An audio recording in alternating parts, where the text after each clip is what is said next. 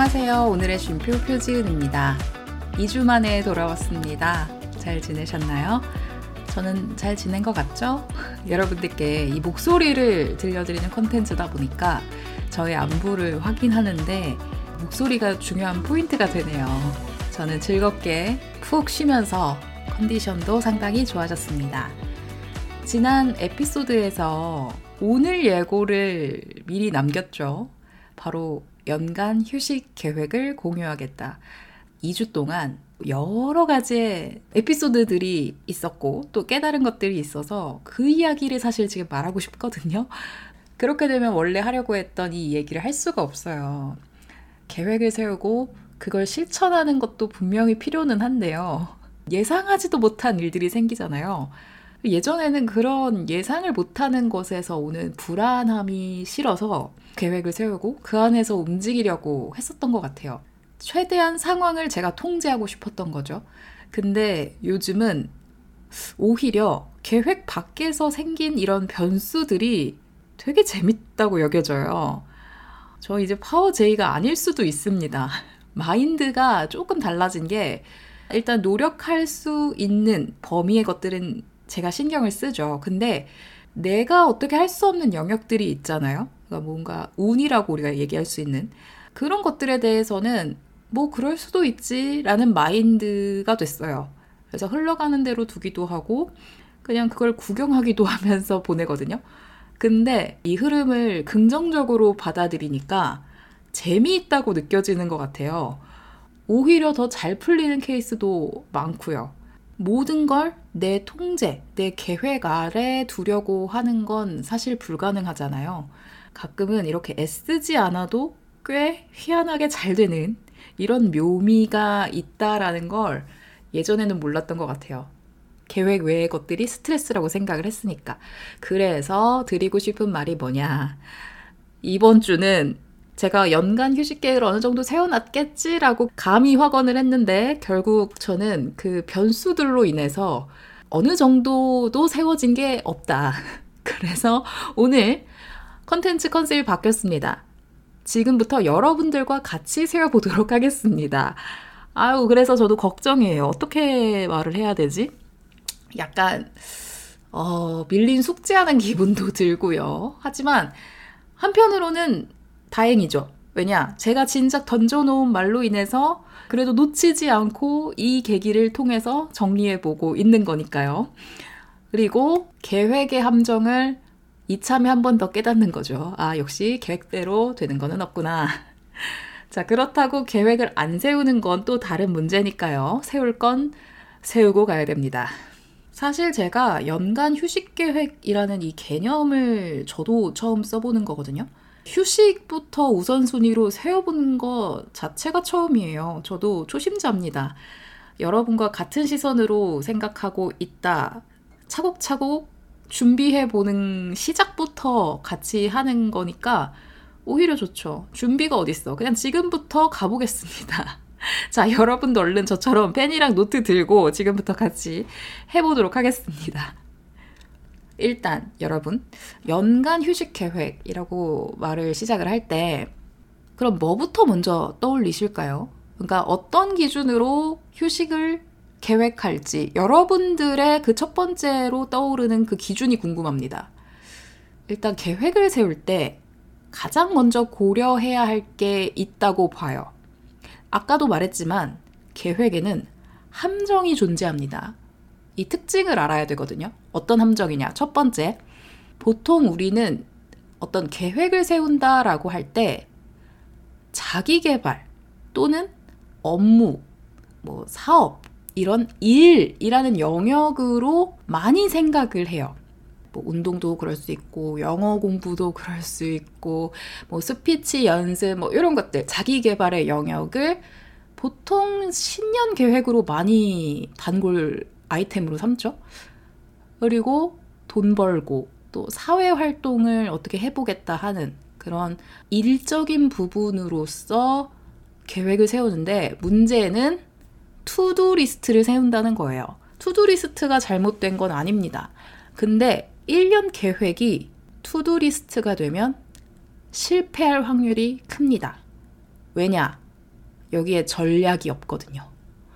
보통 우리가 계획을 세우는 건 한 번도 안 해본 거, 이제 조금 더 다른 레벨로 새롭게 시작하는 거, 이렇게 하는 부분에서 계획을 세우잖아요. 근데 해야 될 것이라고 해서 투두리스트만 세우니까 지금같이 뭐 1월이나 시작한 지 3개월도 안 된 때, 적응이 안 된 때에는 당연히 못 지키고 나가 떨어지는 거예요. 문제는 거기에서 오는 자괴감이 진짜 문제죠. 아, 나는 안 돼. 올해도 벌써 글렀어. 그냥 먹던 대로 먹어야겠다. 이런다 하고요. 진짜. 제대로 된 계획은요, 전략이 있습니다. 그러면 내가 실천할 수 있는 to-do list가 나와요. 정말 어떻게 하는 게 효과적인 방법이냐라는 그런 내용이기도 하지만 그걸 실행하는 사람의 심리적인, 정서적인 부분까지 다 고려하는 게 다 전략이거든요. 그러니까 보통 우린 이런 전략을 세워야 하는 부분에서 전략은 없고 할 일만 쓰고 있다.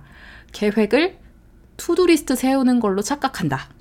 이게 첫 번째 함정입니다. 그리고 이 함정을 잘 극복하고 해낸 사람들이 꼭 후회를 해요. 그것도 연말쯤에 꼭 하더라고요. 아, 내가 올해 일만 열심히 하느라 가족한텐 좀 소홀했지.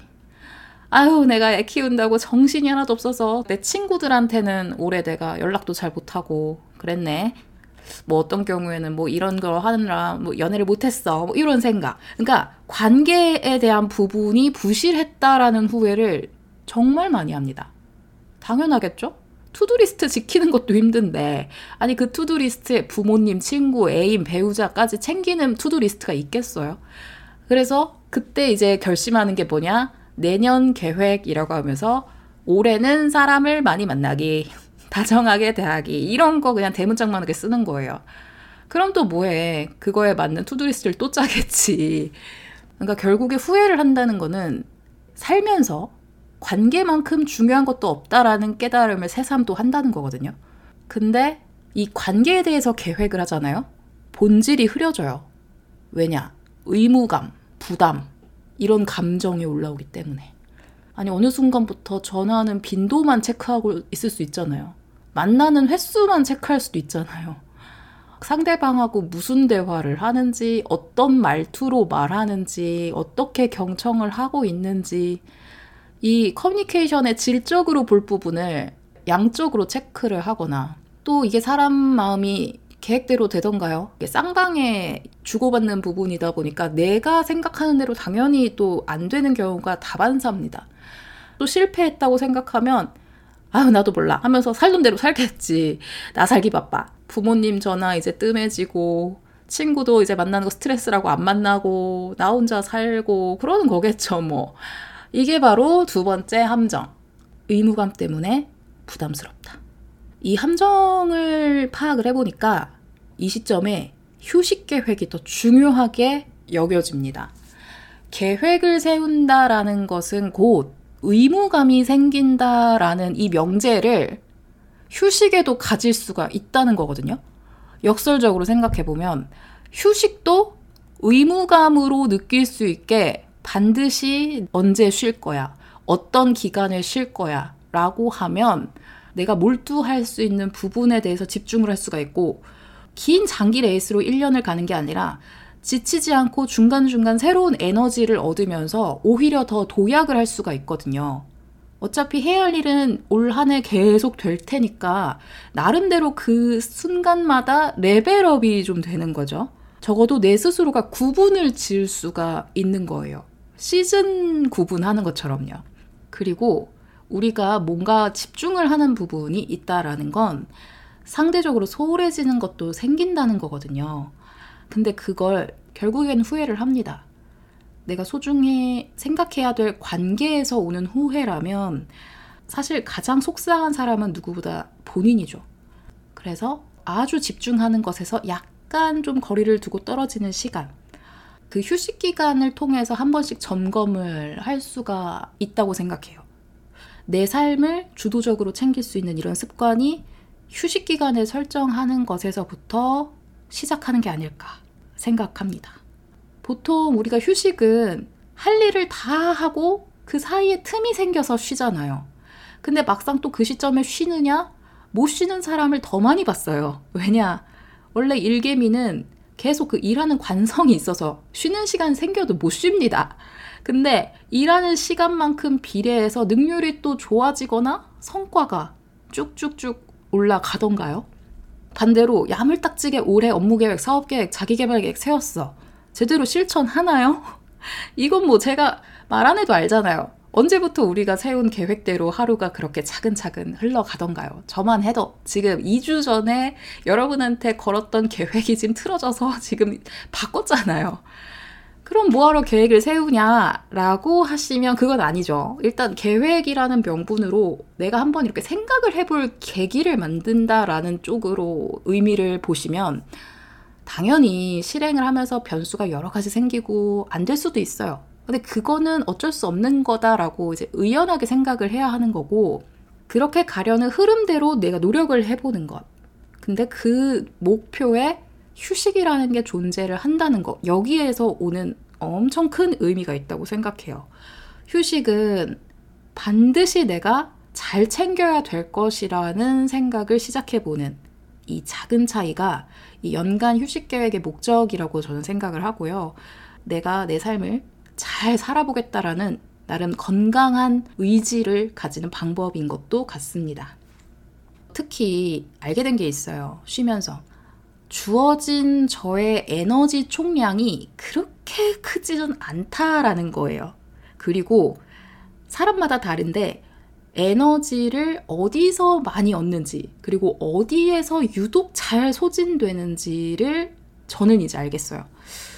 그래서 뭐 얘기를 더 해본다면 저는 관계적인 부분인데 이게 웃긴 게 관계에서 에너지를 엄청 얻기도 하고 그 관계 때문에 에너지가 급격히 떨어지는 사람이에요. 제가 가진 특징 중에 하나가 누구의 말 한마디, 어떤 표정, 미묘한 기세, 이런 거에 제가 캐치가 좀 빠른 편이거든요. 굉장히 영향을 많이 받아요. 그러니까 어떤 환경에서 어떤 사람과 있느냐에 따라 제 아웃풋이 완전히 달라지는 거죠. 그래서 저한테 생각보다 유익했던 활동이 덕질이었다라는 게 결론인 거죠. 그리고 한참 제가 회사를 다닐 때, 와, 에너지 뱀파이어들이 주위에 너무 많았는데, 그러다 보니까 너무 예민하고 제가 스트레스도 많이 받았죠.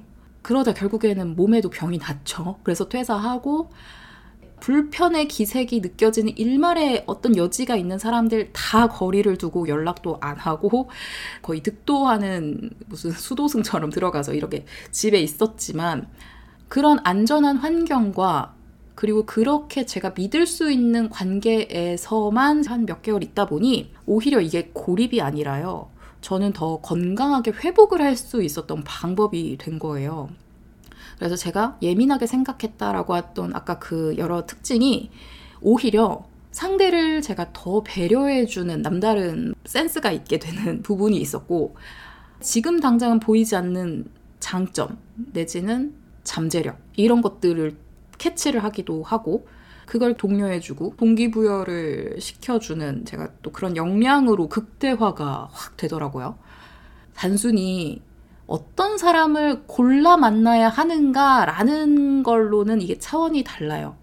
우리가 살면서 사람을 골라 만날 수가 없고 우물 안에서 살 수는 없는 거예요. 다양한 사람을 만나야 하고 그렇게 살아가야 하잖아요. 저는 또 낯선 사람 만나는 걸 그렇게 싫어하지는 않거든요. 좋아하거든요. 그래서 결국 저는 지금처럼 긍정적인 현재 컨디션과 이런 환경을 평소에 잘 구축해 두는 게 정말 중요한 거구나라는 걸 깨달았어요. 그러면 내 특징들은 강점과 장점이 돼서 아주 긍정적으로 극대화가 되거든요. 마음 관리, 일상 관리, 이런 걸로 안전한 환경을 만드는 노력이 자기 관리 방법이구나라고 생각을 했습니다. 이게 되려면요. 내가 가진 약점, 단점도 왜곡하지 않고 명확하게 직시하고 이해하고 수용하는 단계를 꼭 거쳐야 돼요. 이게 사실 되게 어려워요. 왜냐하면 인정하고 싶지 않은 것을 발견하기도 하고요. 자신의 그만큼 민낯을 봐야 되기 때문이기도 하고요. 못한다고 해서 그걸 잘하려고 막 애를 쓰다 보면 오히려 부작용이 많이 나는 경우를 저도 그랬고 주위에서도 많이 봤어요. 내가 가진 그 한계를 스스로가 인정한다는 건 엄청난 그 다음에 잠재력을 또 가지는 것 같기도 합니다. 나는 어쩔 수 없어 이렇게 포기하는 게 아니라 승화가 되려면 아, 내가 어떻게 이 내가 가진 특징을 긍정적으로 발휘할 수 있는 방법이 될까? 어떤 환경이 그러면 나에게 필요할까? 라는 고민을 하는 거예요. 그게 진짜 건설적인 거죠. 그래서 어떻게, 언제 쉬어야 하는가? 그걸 알아야 되는 이유이기도 한 것 같다. 다시 말해서 내가 감당할 수 있는 만큼 소화를 해야지 뒤탈이 안 나는 것 같아요. 그래서 내가 쓸 수 있는 에너지의 총량을 잘 알고 적절하게 분배도 하고 효율적으로 관리할 수 있는 전략이 있어야 됩니다. 연간 휴식 계획이 1년 전략을 세우는 거랑 어떻게 보면 같은 개념인 거예요. 쉬어야 할 때는 모든 걸 다 놓듯이 쉬어야 되고 그 쉼 동안에 진짜 아무것도 안 하는 것 같다고 내가 이렇게 딴짓만 해도 되나 싶은 생각이 드실 수도 있는데 분명히 없는 게 있거든요. 그걸 취하면서 내가 달릴 타이밍에는 그것만 더 확 몰입할 수 있는 거죠. 근데 그 효과를 경험하지 못한 사람은 막상 불안하니까 견디지 못하고 쉬는 흉내만 내고 그냥 또 원래 하던 대로 막 열심히 한단 말이에요. 결국에 내가 원하는 어떤 목표든 꿈이든 도달을 하면 되는 거잖아요. 근데 그게 매일 열심히 한다고 해서 도달이 되는 것만도 아니거든요. 때로는 쉬어가는 그 길에서 얻은 어떤 기회 때문에 어, 생각보다 쉽게 도달할 수도 있는 거고요. 내가 생각하는 전공법만이 정답이 아닌 경우가 어, 세상에는 좀 그렇게 풀리는 경우들도 많은 것 같아요.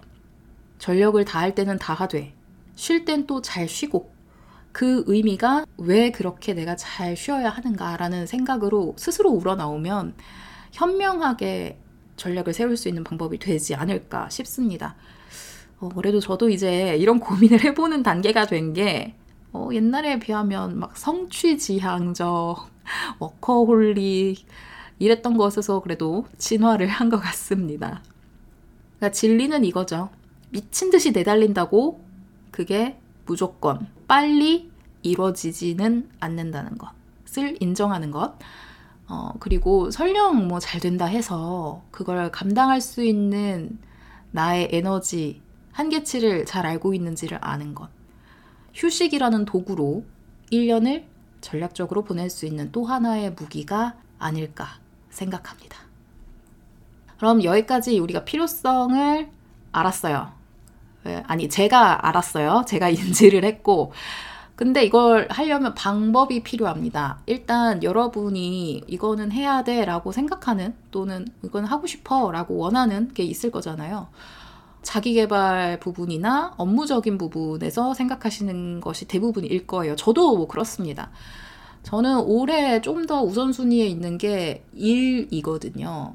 어, 퇴사를 하고 잘 쉬고 생각도 많이 하고 그랬던 덕분에 회복을 잘 했어요. 그래서 그동안 가져왔던 일과는 조금 많이 다르게 새로운 영역에서 업무들을 시도해 볼 그런 계획을 갖고 있습니다. 이직도 아니라 그냥 저 혼자 해보는 것도 그렇고요. 제 1부캐였던 강사. 어, 그 일이 디딤돌이 되어서 좀 더 풍성하게 해보고 싶은 실행거리들도 좀 많아지는 것 같아요. 그리고 또 지금 이렇게 하고 있는 쉼표 시즌2도 어, 올해는 잘 유지해보고 싶은 영역이기도 하고요. 그래서 저는 이렇게 오디오 컨텐츠와 새로운 교육을 하고 싶은 큰 뭉텅이로 이렇게 두 가지가 있어요. 근데 이 방법은 뭉텅이를 기준으로 본다라는 거예요. 그냥 1년 내내 이 두 덩이를 데리고 달리는 게 아니라 각각 이 뭉텅이마다 내가 할 수 있는 범위 안에 있는 현실적인 목표를 잡아요. 현실적인 목표. 그러니까 내가 하고 싶은 이 꿈이 막 5년치에 대해서 달려야 될 꿈인데 막 1년 지금 잡아놓고 이러면 당연히 힘들죠. 그리고 해야 될 게 너무 많아져서 안 됩니다. 그래서 올해 내가 감당할 수 있는 만큼 도달 범위를 잡아요. 그리고 이 뭉텅이를 각각 언제부터 시작하는 게 적절할지 이 시기 배치를 합니다. 아무래도 이 뭉텅이는 몇 개월 단위로 이렇게 끊어지겠죠? 시즌을 만듭니다. 그리고 그 시즌이 끝나. 그러면 이 뭉텅이에서 내가 완전히 벗어나고 털어낼 수 있는 좀 긴 쉼을 갖는 거예요.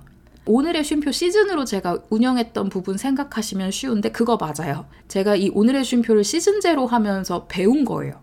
처음에는 제가 시즌으로 시작한 게 우연히 했던 거였고, 왜냐하면 초보니까 그랬던 거였고, 처음부터 이 끝을 굳이 설정한다라는 게 괜찮나? 라는 생각도 많이 했었거든요. 근데 오히려 장점이 많더라고요. 한 가지 테마에 집중이 되기도 하고요. 어, 괜히 나중에 이것저것 시도했다가 배가 산으로 가는 그런 염려가 줄어들고 기간 안에서 정리를 하기가 되게 유리해져요. 시즌이 끝나면 또 완전히 쉼을 가질 수 있는 것에서 오는 엄청난 창의적인 아이디어들이 많더라고요. 그래서 저는 다른 일을 할 때도 이렇게 시즌제로 해야겠다라는 생각을 하게 됐고요. 시즌 1, 시즌 2 이런 식으로 연결성을 갖고 계속해서 디벨롭이 되니까 더 성장하는 데 도움이 되더라고요. 일단은 뭉텅이를 기준으로 내 일들을 쪼갠다. 언제 뭉텅이 쉼을 거냐 하면 지금처럼 1월 계획 세우고 전략 세우고 제일 중요한 게 마음 가다듬고 그냥 본능에 충실해서 또 막 내달리지 말고 그냥 쉬고 있는 거 한 달 있고요. 그 다음은 이건 정확하진 않은데 일단 7월, 8월 여름에 이렇게 두 달 정도는 좀 쉴 수 있을 것 같아요. 왜냐하면 이때가 상하반기를 제 기준에 상하반기를 나누는 기준일 거고 일단 너무 더워서 뭘 열심히 해볼 컨디션 자체가 안 나오더라고요. 안 그래도 그 쉼표 시즌 1을 그쯤에 쉬기도 했었거든요, 작년에. 일부러 고려하고 그렇게 쉰 건 아니었는데 다행이었다 생각합니다. 온몸에 진짜 진이 다 빠져서 힘들었던 적이 처음이었어요. 근데 기후 위기 때문에 올해도 그렇게 엄청나게 힘들지 않을까 싶거든요. 그래서 쯤에는 그냥 나의 기력 보충을 하는데 더 힘을 써보려고 그때 쉬려고 생각하고 있고요. 그리고 다음은 12월. 아무래도 연말이니 우리가 또 얼마 전에 경험하지 않았습니까? 마음 싱숭생숭해지고 사람 만날 거리가 참 많아지고 그리고 개인적으로도 내가 1년을 돌아봤을 때 고마웠던 사람들한테 이렇게 시간을 함께 공유하는 그런 순간은 어, 참 소중한 것 같아요. 그래서 저는 1월, 7, 8월, 12월 걱정 없이 쉴 겁니다. 12개월 중에 4개월을 쉬는 게 되게 많이 쉬는 것 같잖아요. 아무래도 뭔가 집중을 하고 몰입을 한다는 게 특히 저처럼 이렇게 뭔가 컨텐츠로 뭔가를 보여드리는 것이 굉장한 긴장을 하는 일이더라고요. 뭔가 정해진 시점에 맞춰 송출을 한다라는 것 자체가 그렇기도 하고요. 근데 이게 탁 풀어지는 시점부터는 제가 세상을 보는 시선이 바뀌더라고요. 그때 되게 creative한 아이디어들이 아주 많았어서 그때 결심한 게, 아, 나중에도 이렇게 쉬면서 꼭 이렇게 시간을 가져야겠구나라고 결심을 했었고, 잠깐 쉰다고 뭐 지금처럼 격주로 이제 1, 2주씩 쉬는 거와 아예 시즌이 종료되어 쉬는 거는 너무 다르다는 걸 제가 몸소 체감을 했어요. 비슷하게 제가 예전에 회사를 다니면서도 경험을 했던 게 있는데 너무 힘들어서 한 일주일 정도 팀장님이 저한테 휴가를 준 적이 있거든요. 그냥 연차와 상관없이 그냥 너 쉬고 와라 좀 하면서 제가 그 정도로 힘들어서 다녔었을 때가 있었는데 아유 그때도 그게 얼마나 해방감이 느껴지고 좋았는데요. 근데 완전히 리프레시가 됐느냐? 뭐 여러분이 들으셔도 아시겠지만 그건 아니었거든요. 근데 아예 회사를 퇴사하고 쉬는 거랑 느낌이 다른 거죠. 그러니까 유지하면서 쉬고 있는 느낌 그리고 아예 모든 걸 내려놓고 쉬는 느낌은 너무 다른 거예요. 지금 같은 경우도 제가 퇴사를 하고 새롭게 refresh가 됐을 때는 쓸 수 있는 에너지가 모양도 다르고 크기도 다르고 방향도 확 달라요. 그러니까 이게 정말 중요하다라는 생각을 해요. 결국 우리는 목표가 롱런이잖아요. 치고 빠지는 뭐 그런 게 아니잖아요. 안 그래도 지금 100세 시대에 롱런을 해야 되잖아요. 그러니까 여기에 대한 방법은 뭉텅이로 쪼갠다. 그리고 쉼을 뭉텅이로 넣는다. 말 그대로 계획이잖아요. 그러니까 뭐 실상은 제가 이 1년을 연간 휴식 계획을 세워놓고 실제로 진행을 해본 다음에 어, 이게 정말 실천이 되더라 또는 안 되더라 하는 그런 느끼는 게 있을 것 같고 그걸 토대로 내년 계획을 세우는 새로운 소스가 될 수 있는 경험이라고 생각해요. 그리고 그 뭉텅이 기간 자체도 기니까 중간중간 쉼을 갖자. 이 뭉텅이가 최소 몇 개월 단위로 진행이 되잖아요. 그러다 보니까 그 안에서도 이게 장기 레이스거든요. 아주 적절하게 짧은 쉼을 또 가져야 됩니다. 이건 각자 설정하기 나름인데 뭐 매일 또는 주별로 월별로 이 뭉텅이 안에서 나만의 휴식을 취하는 방법을 가지는 것도 두 번째 방법이에요. 아니 뭉텅이 단위로도 뭐 큼직큼직하게 쉬래. 그 과정에서도 또 쉬래. 아니 그러면 언제 이렇게 집중을 해야 되나요? 하실 텐데요. 한 달이라도 엄청나게 몰입하고 집중을 빡시게 하면 효율은 거기서 나옵니다.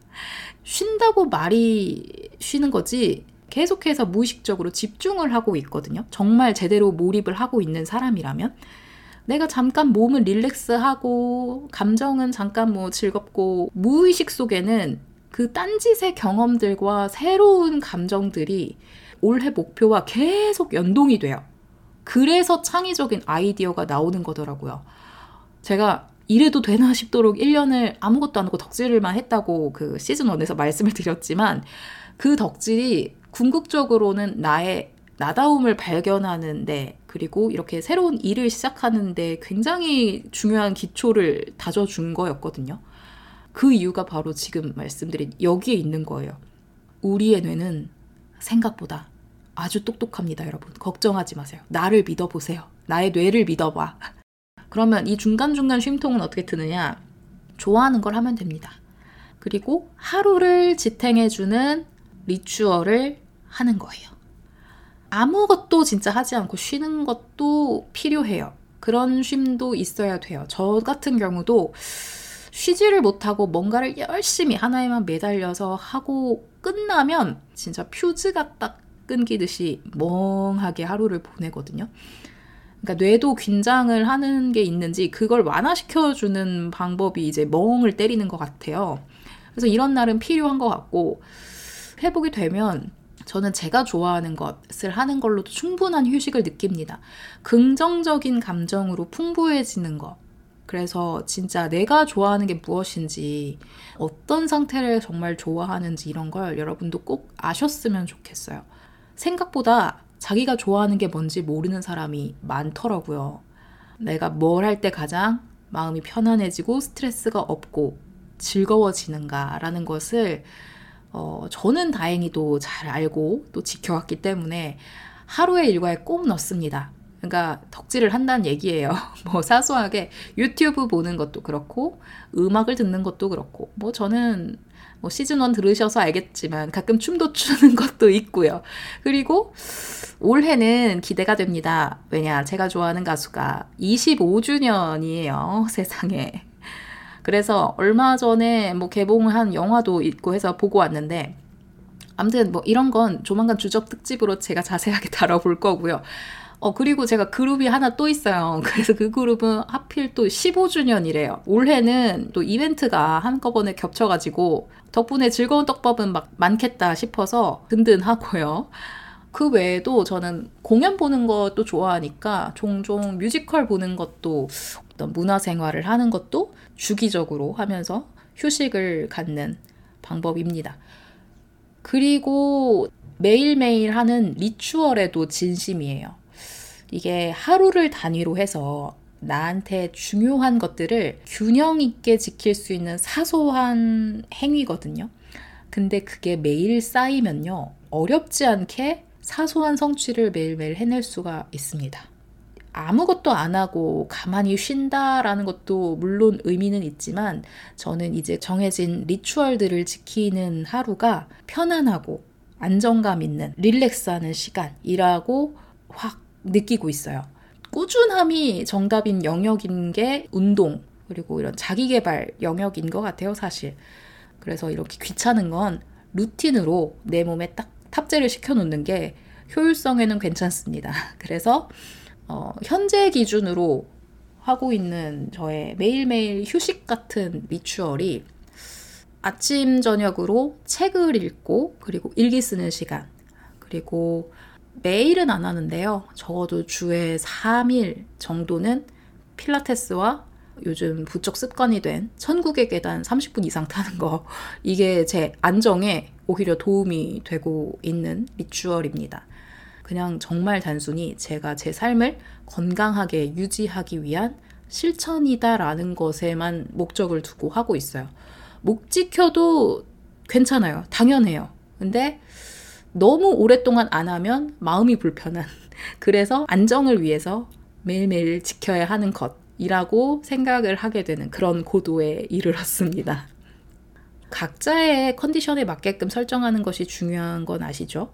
PT 선생님이 주에 4회 나오라고 했으니까 내가 4회를 못 나가면 게으른 것이다. 이거는 아무 의미 없는 생각이에요.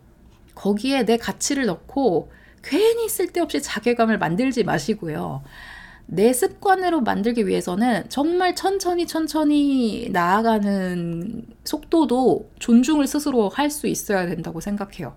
저도 예전에는 주에 한 번 가는 게 어디야 하면서 그것만이라도 목표를 삼고 간 적이 있어요. 근데 지금은 더 이제 스스로 할 수 있는 게 되니까 세 번까지 간 거고 사소한 목표 하나 더 세운다면 네 번 정도 이렇게 생각을 하고 있어요. 근데 뭐 너무 많이 가도 몸에 또 안 좋대요. 그러니까 내가 할 수 있는 만큼만, 내가 할 수 있는 정도까지만 일단은 꾸준히 하는 연습을 하시는 것이 훨씬 더 도움이 되고요. 안 될 수도 있죠. 그러면 아, 내가 왜 안 됐지? 생각을 좀 해보고 뭐 스스로 반성거리가 있으면 반성을 해본다거나 아니면 나한테 맞는 시간, 빈도, 뭐 이런 것들을 더 밀도 있게 들여다보는 시간.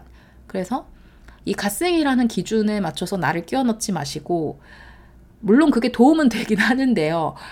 그게 아니어서 나는 내 인생을 망치고 있어라고 생각하는 정도까지 가는 패턴에는 문제가 있다. 그래서 어, 나라는 사람에서 이 기준을 한번 생각해 보는 나에게 맞는 갓생을 살고 있는가라는 생각을 해볼 수 있는 기회로 매일매일 내가 할 수 있는 최소한의 리추얼이 무엇인지 한번 생각해 보는 것도 좋겠습니다. 내 삶에 대해서 탐구하고 나는 어떤 사람이지 하는 걸 생각해 보고 그렇게 찾아가 보는 여정도 생각보다 재미있어요. 저도 지금 저에 대해서 계속 알아가는 과정인데 참 재미있습니다. 그런데 시간을 많이 투자하셨으면 좋겠습니다. 저는 제가 볼 때 인생에서 되게 중요하다고 생각하는 요소가 다섯 가지예요. 건강, 자기 개발, 일, 취미, 관계. 그리고 하나가 더 있긴 한데 지금으로서는 아니어서 지금 여기선 열외를 했는데 일단 다섯 가지가 저는 가장 중요한 어, 인생의 요소들이라고 생각하거든요.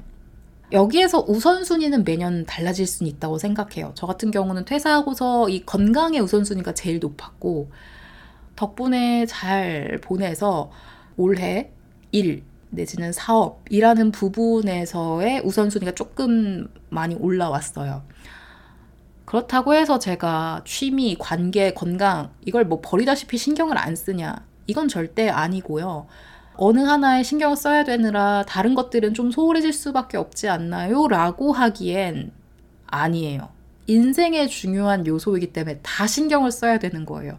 저글링을 하듯이 다섯 개를 다 돌려야 돼요. 저는 1이라는 공이 유독 형광 노란색인 것 뿐이지 다 돌려야 된다니까요. 이게 진짜 중요한 깨달음인 것 같아요.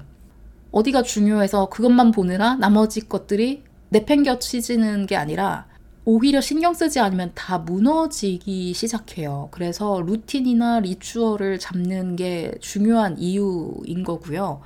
삶의 중심을 잡는 이런 몇 가지 요소는 꼭 내 몸에서 자동으로 해내게끔 만드는 시스템이 어떤 것을 목표하고 그것을 도달하는데 되게 또 중요한 역할을 하는 것이라고 생각합니다. 어, 제가 오늘 또 강의를 했죠?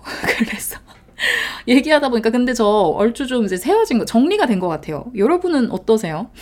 오, 좋은데? 괜찮습니다. 아니, 이걸로 진짜 강의 하나 만들어 볼까요? 여러분, 하나 궁금한 거 있으시면 그 오늘의 쉼표 인스타그램에 DM 주시기 바랍니다. 이 one-day class 하나 만들어도 되겠네. 수요조사 좀 해야겠어요. 농담인 것 같죠? 진짜입니다. 자, 그래서 아무튼 그거는 이제 좀 생각을 해보고요. 지금 1월 3주차입니다. 어떻게 잘 진행되고 계신가요? 계획 한번 들여다 보시고요. 음, 어디에 내가 집중한 계획이었는지, 그리고 실질적으로 올해 진짜 내가 할 수 있는 현실적인 범위였는지도 한번 들여다 보세요. 내가 적절하게 나의 에너지를 분배하지 않으면 당연히 초반부터 힘들고 실패할 수밖에 없는데요. 바로 이 휴식을 활용하면 천천히 가는 것 같아도 오히려 쉽게 도달할 수도 있을 거예요. 큰 휴식도 작은 쉼도 가장 적절한 방법이 무엇인지 하나씩 찾아보고 또 내 삶에 조금씩 넣어보면서 1년 동안의 이 호흡이 부디 여러분께 버겁지 않기를 나도 예상하지 못한 이런 변수에도 오히려 긍정을 찾아볼 수 있는 그런 2024년이기를 바랍니다. 마지막으로 이 시점에서 추천하는 곡이 있는데요. 방탄소년단의 낙원입니다. 저도 이 노래를 사실 엊그제 처음 알았는데요. 가사가 와닿아서 알게 됐어요. 공교롭게도 너무나 잘 어울리는 가사 같아서 같이 추천을 드립니다. 플로 오디오 채널 오늘의 쉼표를 들으시는 분들께는 이 컨텐츠가 끝나면 같이 들으실 수 있도록 남겨둘게요. 오늘의 쉼표 시즌2 네 번째 에피소드는 여기까지입니다. 들으시고 여러분들의 올해 휴식 계획을 세우는 것도 궁금합니다. 언제든지 채널의 댓글 또는 인스타그램을 통해서 댓글 남겨주시면 저도 감사히 보고 여러분들과 함께 소통하도록 하겠습니다. 1월 마무리 잘 하시고요. 2월에 만나겠네요. 2월에 만나도록 하겠습니다. 여러분의 잠시 쉬어가는 시간, 오늘의 쉼표와 함께 해주세요. 다다음 주에 만날게요. 감사합니다.